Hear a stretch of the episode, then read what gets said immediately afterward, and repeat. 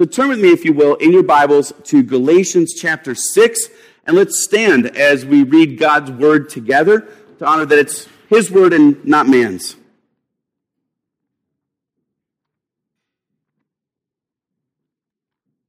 Anyone needs a Bible, by the way, just, just casually put your hand in the air and someone will, will bring one to you. Galatians chapter 6, verses 1 through 5. Brothers, if anyone is caught in any transgression, you who are spiritual should restore him in a spirit of gentleness. Keep watch over yourself, lest you too be tempted. Bear one another's burdens, and so fulfill the law of Christ. If anyone thinks he has something when he has nothing, he deceives himself. But let each one test his own work, and then his reason to boast will be in himself alone and not in his neighbor, for each will have to bear his own load. Let's pray.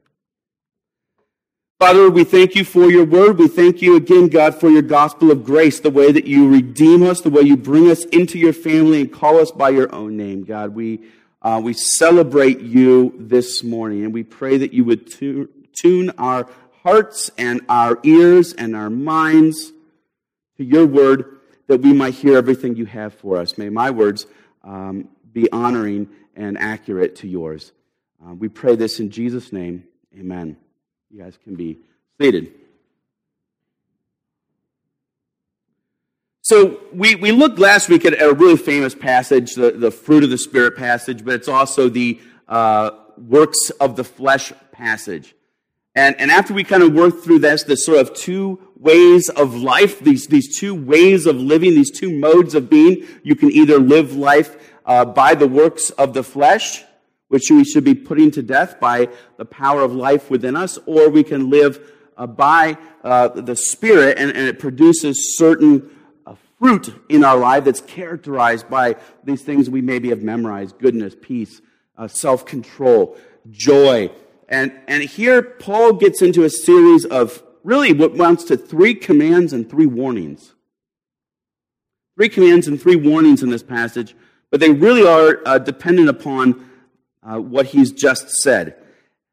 He begins here in verse 1 of, of chapter 6 saying, Brothers, if anyone is caught in any transgression, and, and really it's a little hard to capture in the English, but maybe even if one of you is caught in any transgression.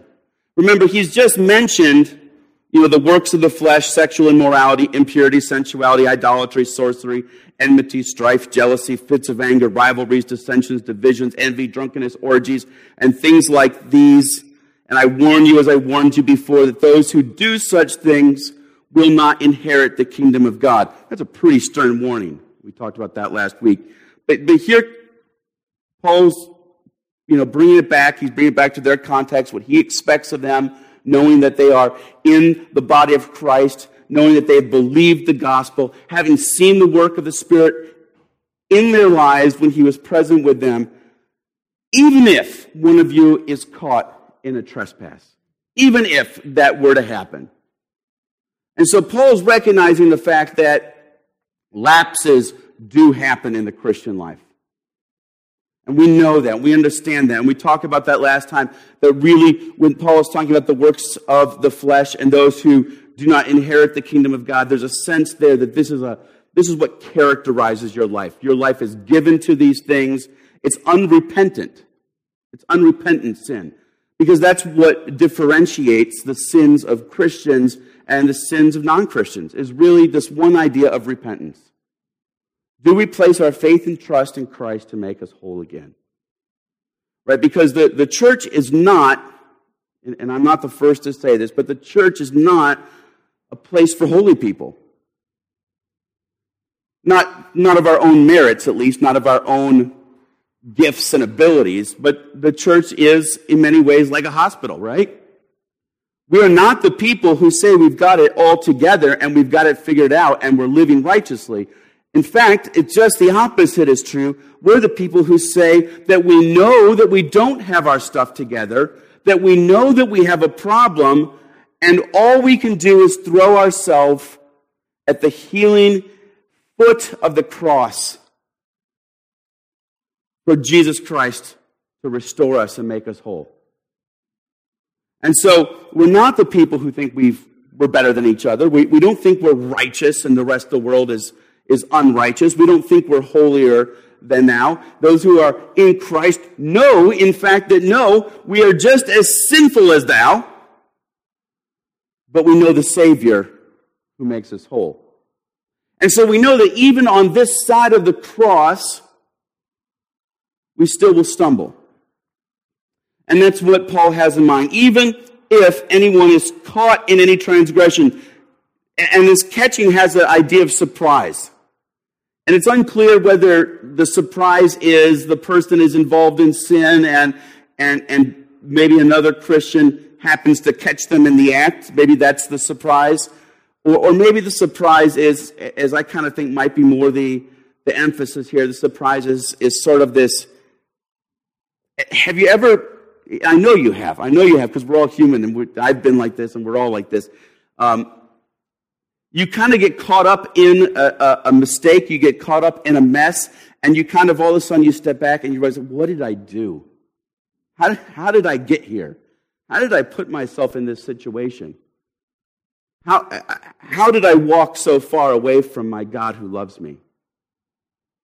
Felt that way before? I, I kind of think that's, that's the surprise of it. You know, sometimes when we're, we're caught in a sin, when we're trapped by a sin, we're blinded to it. We, we don't realize how arrogant we're being, or we don't realize how um, hostile we're being, um, how uh, defiant we're being. We don't realize how selfish we're being. Uh, whatever the, the issue is that we're dealing with, and then suddenly it, it kind of hits us, and it's like, how in the world did I let myself walk away from my Savior? I, I kind of get the fear that that's more of the surprise that, that Paul has in mind here. And, and if anyone, we find ourselves in that sort of transgression, that sort of trespass, one of those biblical words for sin, we all know what trespassing is, right? It's you cross a boundary you're not supposed to, right? You, you step into that neighbor's yard that you're not supposed to. When I was growing up, there was a. Uh, I did this paper route I didn't have a paper route, but I, I sometimes uh, substituted for, for some friends and neighbors and things like that when they had. We had a little one called the Penny Saver uh, newspaper, and they had deals and stuff in it like that. And I was, I was substituting for the Bitterman kids, and, uh, and, the, and the Bitterman said to me, Whatever you do, don't step on Ms. Smith's lawn. Whatever you do, you can't step on Ms. Smith's lawn because she's crazy and she will get you. And, and I mean, we, we all knew Ms. Smith. No one knew Ms. Smith, but we all knew Ms. Smith's lawn because she was the one who would be out there with a pair of scissors making sure every blade of grass was the exact same height. You know? And so if you stepped in her lawn, clear enough, I mean, you would, it was that kind of lawn where it would leave a footprint. You know, it was so perfect that it would leave an impression of your foot in the grass. And so we knew you know, that, that was a border. If you, you crossed that line and Ms. Smith found out about it, you would hear about it. And so you did not touch her. And that's, that's one word the Bible uses for sin is sort of crossing that boundary. You've crossed Ms. Smith's line and, and you've, you leave a mark there. And, and the, the interesting thing about it, it's, it's a different type of, of, of sin, maybe, than the sort of defiant, I'm going to take this path, I'm going to take this highway to hell, and I'm going to dwell on it. It's a misstep. Just like I might have been walking down the sidewalk and I may have, may have uh, lost my balance because I was being careless, or I may have lost my balance because, uh, was, or maybe I just wanted to spite Ms. Smith, so I put my foot on her lawn.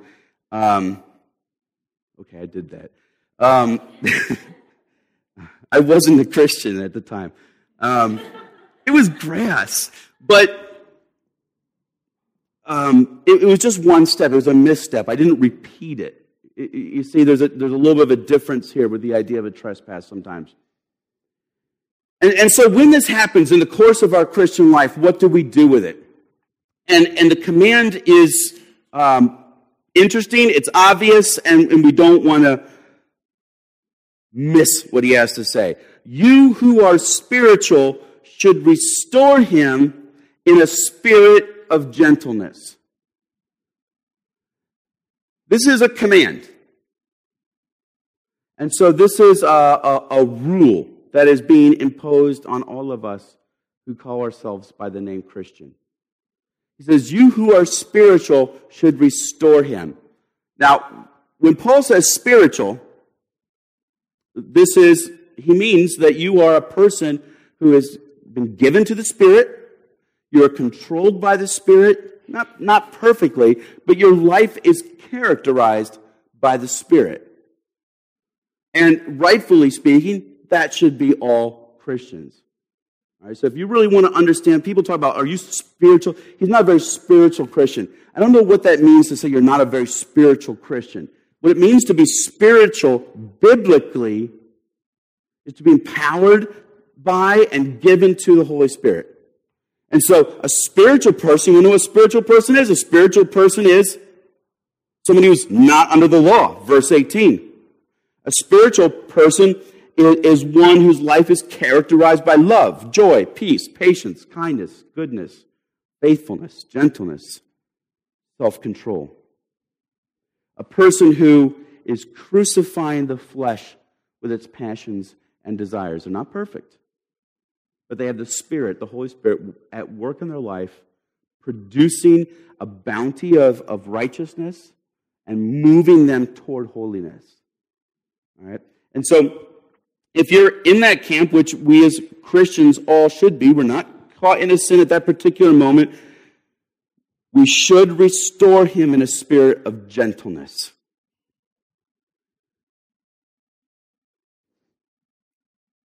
That sounds good, but it's something we don't practice very much. But this is a command here. This is a command um, that we are obligated to follow, and that is that if we see somebody caught in a sin, that we have to restore them. Now, what does that look like? What does that mean? This, this idea of, of restoring somebody is it has this indication that something's not perfect, something's not whole. The, the idea is used in, in the Gospels when uh, Jesus' disciples, uh, you know, John and Peter and, and, and James, they were fishermen, and it says they were out mending their nets. You know, if you're casting a net out in the water and you're trying to catch fish, if there's a giant hole, I mean, there's supposed to be some holes in the net, right? But if there's a, a rip in the net, you're not going to catch many fish. And so there's a deficiency in the, the net. It's not all that it should be, and you're patching it up to make it whole, to make it the way it should be again. You're repairing it. And that's what's behind this idea of restoration. Is that when we're caught in a sin, there's a deficiency, there's a, there's a damage in the relationship between us and, and other believers, and there's a damage in the relationship between us and God, and, and we need to be restored. We need to be mended back. We need to be brought back to wholeness before God. And we have an obligation to do that for other Christians in our lives. All right, we have an obligation to restore them. What does that look like? Well, that's going to depend on the sin. It does not mean um, it does not mean being a blowhard. All right? It does not mean chastising them. It doesn't mean wagging a finger because what does Paul say here? Uh, for our own benefit, in a spirit of gentleness, a spirit of meekness, a spirit of humility, it's translated in other places. All these ideas are kind of wrapped up here, and we get the idea that this is something where we do not sit on our judgment seat. We do not sit on our throne. We don't look down on the person. No, on the other hand, we have a meekness about ourselves because we know we're just as capable of being pulled into sin as that person we're dealing with. And recognizing our own weakness and recognizing our own fragility, we come alongside them. We put our arms around them. We love on them to do what needs to be done to bring them back to where they need to be. And there's no one size fits all recipe that Paul is giving us here of what that looks like.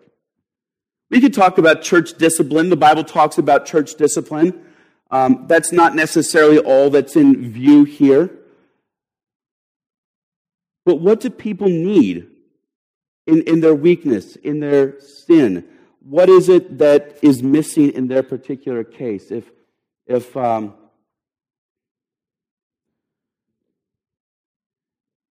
I'm, I'm, trying to, I'm trying to think of an example. If, if it's a jacket that needed to be mended and, and the elbow's worn out, you wouldn't be doing much help by giving them a new collar for their, for their jacket, right? If, if the zipper was busted on somebody's jacket, you wouldn't be doing much good by providing them a new pocket for the jacket. And so our response to people needs to be personal. It needs to be, it needs to be sensitive to who they are and what their trapping is and what needs to be done to restore them. And so it's going to be very individualized. But it's a command. We are responsible for them. And Paul follows this up with a warning. He says, Keep watch on yourself, lest you too be tempted. And I think normally when we read this, we hear, well, yeah, if somebody's caught in sin, I should be helping them in a very careful way because I could be caught up in the sin too. Um, and I think that's true. I think that's true. My experience has been, though, that when I'm dealing with somebody who's wrestling with a sin and I, I feel called to, to speak into their life, it's usually not a type of situation where I'm going to be tempted to just jump into whatever they're doing. Um, so I'm not sure that's the primary thing that, that Paul has in mind here, just knowing from my own experience, I think the warning might be a little bit more like this. If we don't restore our brothers and sisters in Christ, if we don't proactively look to support them in their weakness, in their time of need, then those things can fester, those things can grow, those things can spread within the church, within the body of Christ, and its impact can spread even to me and, and to other people. There's a danger of letting sin go unchecked.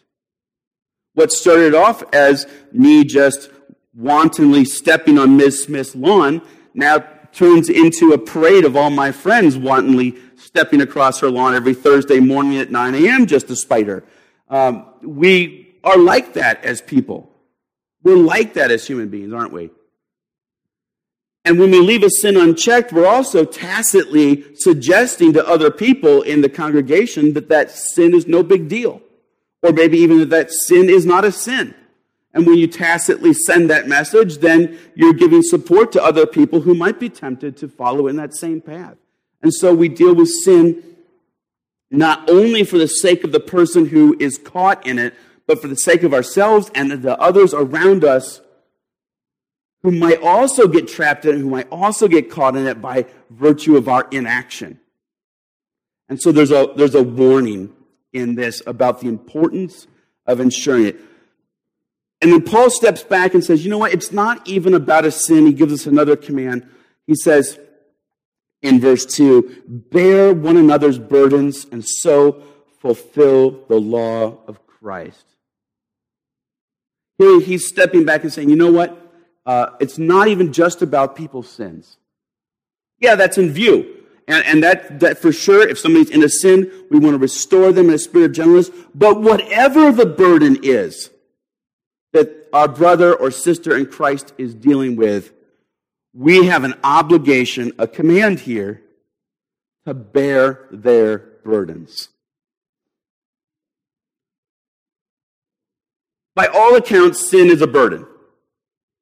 By all accounts, sin is a, uh, a burden on us, and it is definitely one of those things that we, we help each other support. But now Paul has broadened the scope and said, whatever it is that's being laid on the back of a, of a fellow Christian that they can't carry, we need to help lift them up. This type of burden here is a type of burden that is burdensome. It is extraordinarily heavy weight think back breaking weight is kind of the uh, idea that we have here. And it is um, something that a person could not easily carry themselves. And so we are commanded to come up under those burdens and, and sort of shoulder those burdens alongside a person so that nobody is crushed under whatever burdens this life throws at us. And this life will throw burdens at us. Scripture is absolutely clear. We are not called to a life of ease and comfort. At least we should not expect that to be the norm. And sometimes we're deluded into thinking that that might be the norm as comfortable 21st century American Christians. But the reality is, is that for the vast majority of our fellow brothers and sisters, for 20 centuries or so now, that has not typically been the case. And there are no promises this side of eternity that our load in this life will always be light. Paul says we are destined for persecutions. Paul describes this entire world, this side of eternity, as this momentary affliction. He describes his 60, 70, 80 years of life on earth as a momentary affliction. And so to live for Christ is an affliction. Even Jesus himself told us. He says, if you want to come after me, take up your cross and follow me. Take up this international symbol of pain and suffering and death and follow me. That's what the cross was across the Roman Empire, through various nations and countries and states, they knew when you saw a cross, someone was going to suffer and someone was going to die. And so our lives are about throwing aside everything we might cling to and hold to on this earth for the sake of something greater that we have in Jesus Christ. And so there's going to be burdens that come from that. Some of them come from sin. And those that don't come directly from sin are typically byproducts of sin. They could be disease, they could be financial woes, they could be economic hardships, they could be family strife, they could be any one of a number of things. Mental health issues, um, and they could be sin. And we are supposed to be so aware of each other's lives that when we see these crushing burdens on people, we swoop in and we lift them up. Sometimes we carry the other end of the sofa. Sometimes we take the entire load from them because it's not too heavy for us at this moment. But we don't let anyone be crushed. Now, I, I would suggest that the only way that this command is even remotely possible is if we are deeply involved in the lives of each other. How in the world can we possibly know what's crushing someone? How can we possibly know what's weighing down on their soul unless we're living life with them, unless we're interacting with them, unless we are um, involved with them? I've been slowly uh, making rounds, and I'm not pointing anybody out. So if anybody feels like they're being pointed out, I'm not pointing you out. But I've been slowly trying to get together with, uh, especially the men in here, and, and, trying to get together with them one on one when I can. And I haven't hit everybody yet. And so if I haven't yet, just come talk to me. Usually, like you know, squeaky wheel gets the grease. But I'm trying to I'm trying to get around to everyone. Um, and some of you guys have got to meet with uh, a couple times, but one of the things that's crazy, like, you know, I'll meet somebody I'm like, oh man, you know, they've got it all together. I mean, they, they've, I mean, they're just, they're just solid. They're a rock. And I don't know why I think that way because, you know, my entire 37 years of existence should tell me that no one is like that. But when you look at people from afar, you, you're going to get that impression, right? And then you sit down, you talk with somebody, and you're like, wow, I mean, they've got burdens. You know, they don't have everything together. I mean, not that that should have surprised me you know, but I had no idea what they were. And, you know, it, it, it, how do I pray for that person? How do I get up under their burden? How do I shoulder that burden if I have no idea what they're dealing with? It wouldn't have even been possible unless I took a little bit of time. And I don't, I get paid to do this. So, um, it's a little bit easier for me. So I'm not, I'm not patting myself on the back.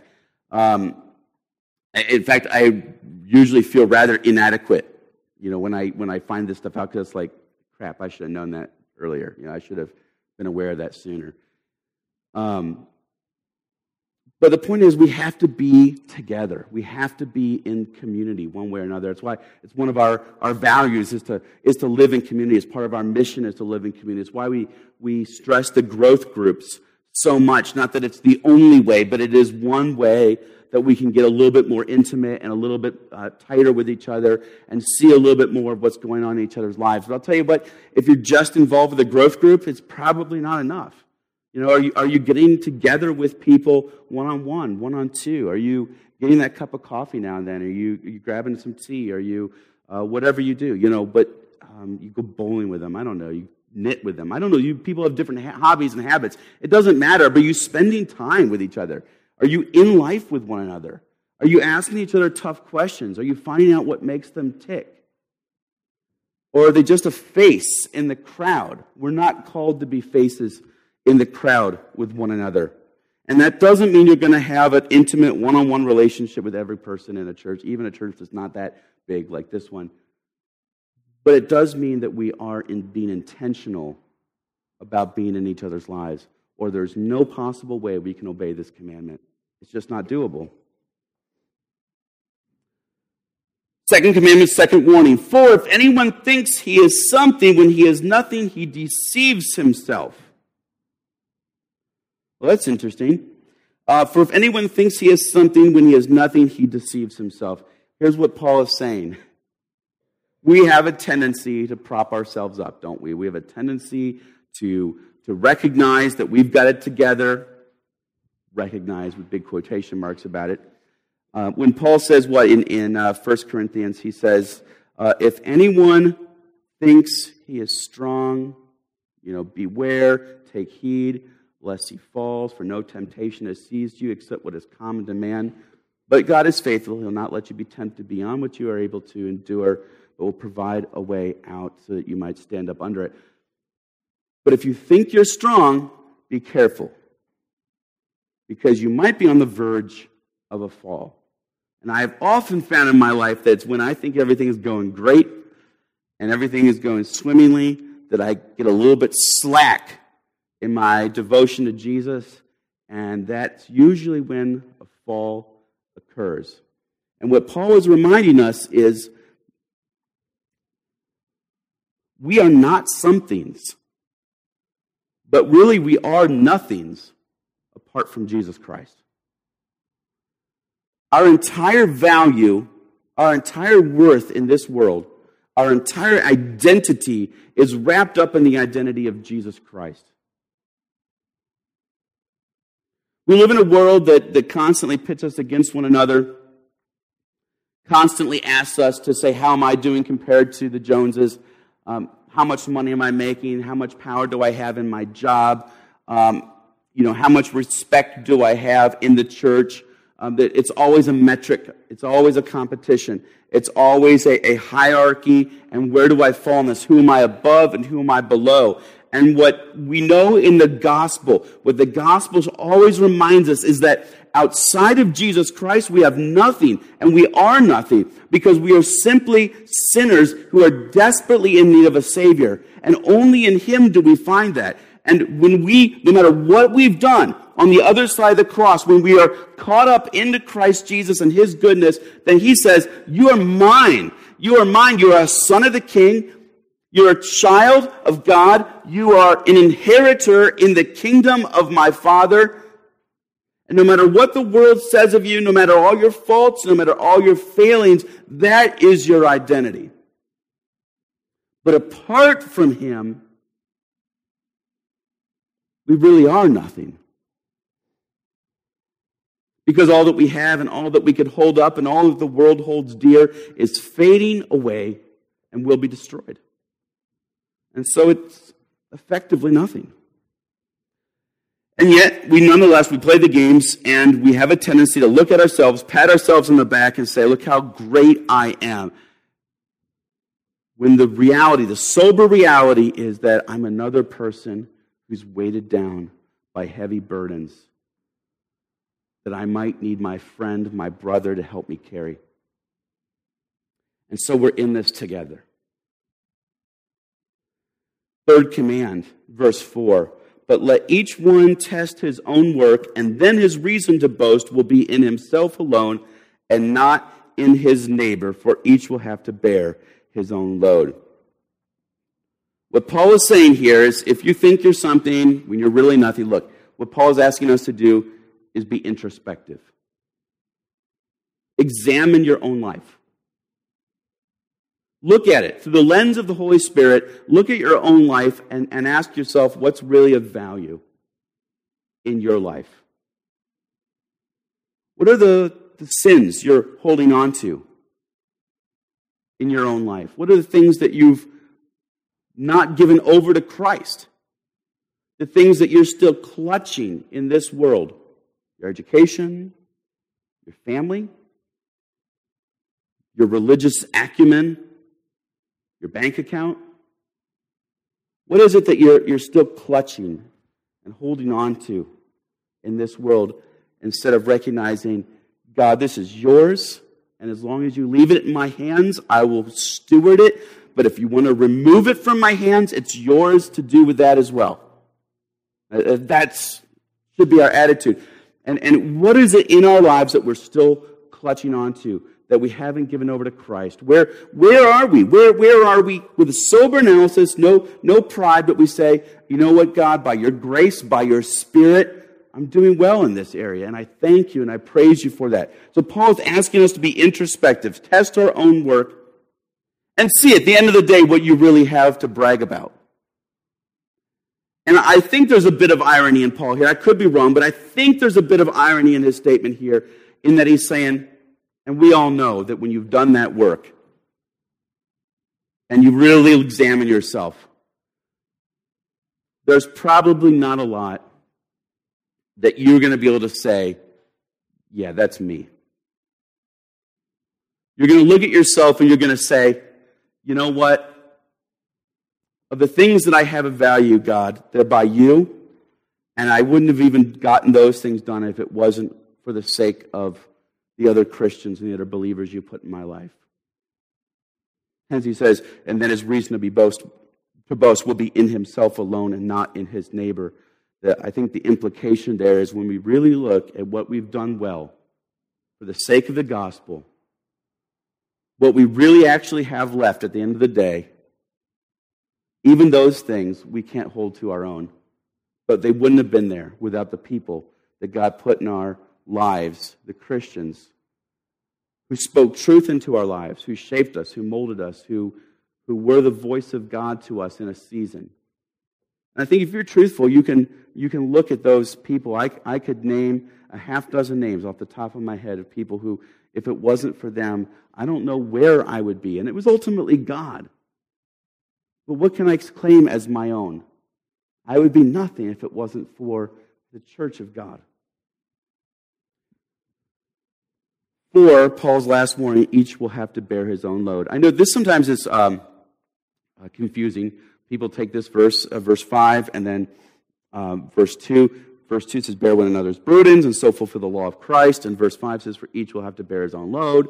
Oh, so there must be like different types of loads, or, or you know, Paul's just contradicting himself, or, you know, what is he? And, and this is one of those things where it's just, it's just weird. It, it sounds a lot more closely related in English than it probably did to Paul's original readers. They, they probably weren't like flummoxed by this at all. It's just one of those things that in English it kind of sounds a little bit more like the same idea than it, it originally did in, in Greek. And don't try and read too much creative stuff into the type of load. Um, but in, in, the sense that, that Paul is talking about here, I think for each will have to bear his own load. He's talking about the, the fruit of that introspection you did, the testing of your own work. And you'll see, you know, you'll see where you fall short of Christ and what he would have for you. And you'll see where you haven't by the grace of God and by the grace that he's put into other people.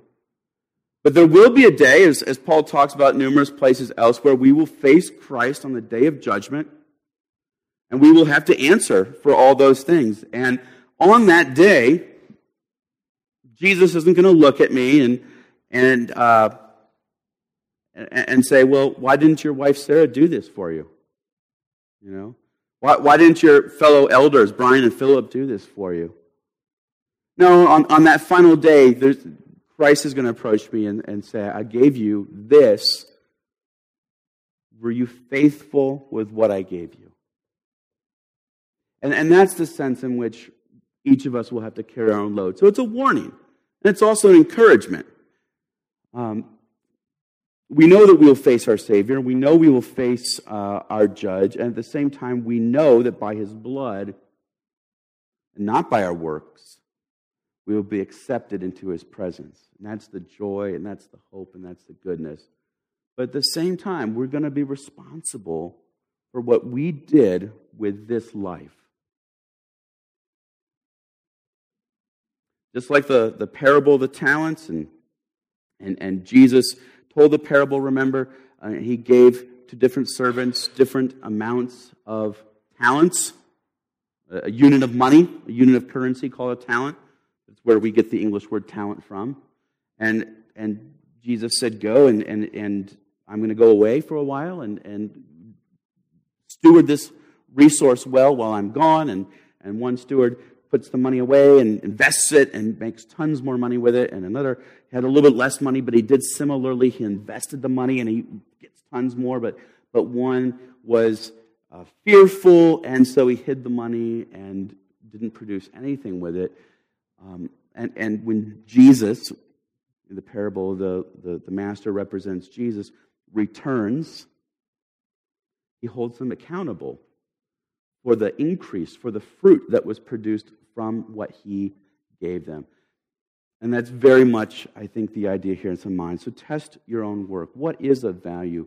Are you living up to it? It's not that at the last day you will receive your final judgment on the basis of your works.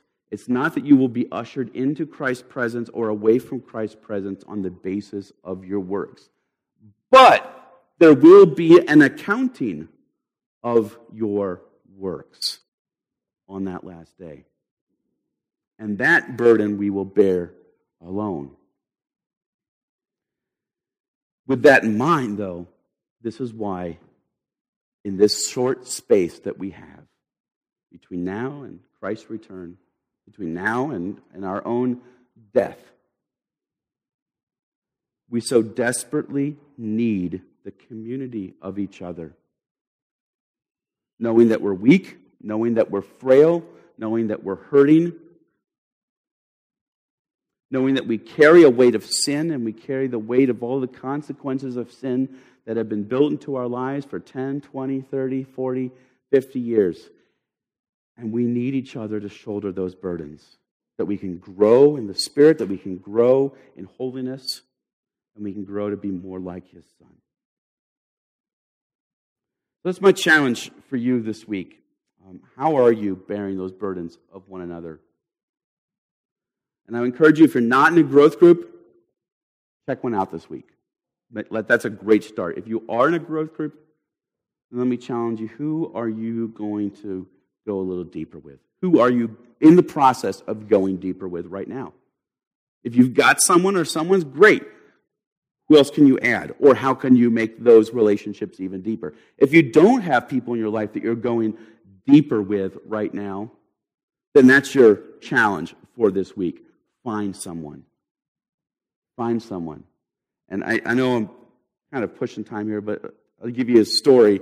When I was in uh, college, um, one of my best friends now, his name is Chris also, um, we got to know each other in, in, in college in the dorms. And I don't remember how this um, took place, but we were having one of those late night dorm conversations. And, and we realized we, we kind of liked each other. You know, we were, we were kind of buddies. We are very different personalities, but, um, but for some reason, God seemed to be drawing us together. And we just had this conversation one night saying, you know what, if we need to take this friendship seriously. It, it was kind of a weird conversation for two guys to have. But, but we had this conversation, you know what, if we're, this, we don't want this to just be another, like, dude I hang out with.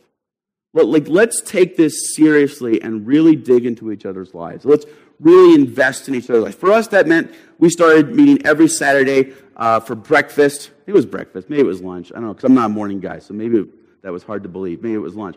But we met every Saturday, and, and we decided we were just going to dig into each other's lives, and we were going to build into each other.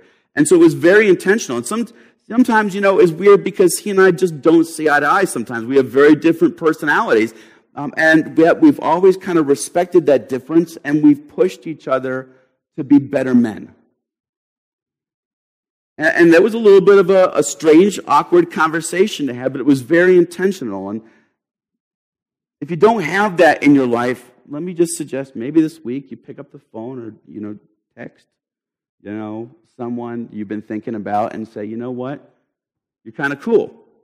Maybe our friendship can go a little deeper. I see you giggling over there. Hope it's not at me. Maybe it's the Spirit talking to you. Um, find someone to, to, to sharpen. Find someone to go deeper with, somebody who's not going to be afraid to point out your faults.